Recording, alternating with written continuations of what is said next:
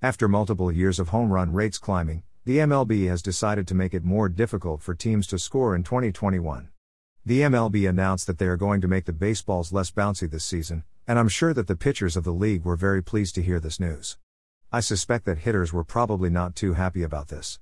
When a hitter makes good contact and they hit the ball on the sweet spot, a home run can almost look effortless.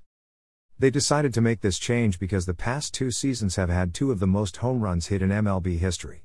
In 2019, teams averaged a record 1.39 home runs per team per game, and in the short 2020 season, teams had the second highest home run rate with 1.28 home runs per game.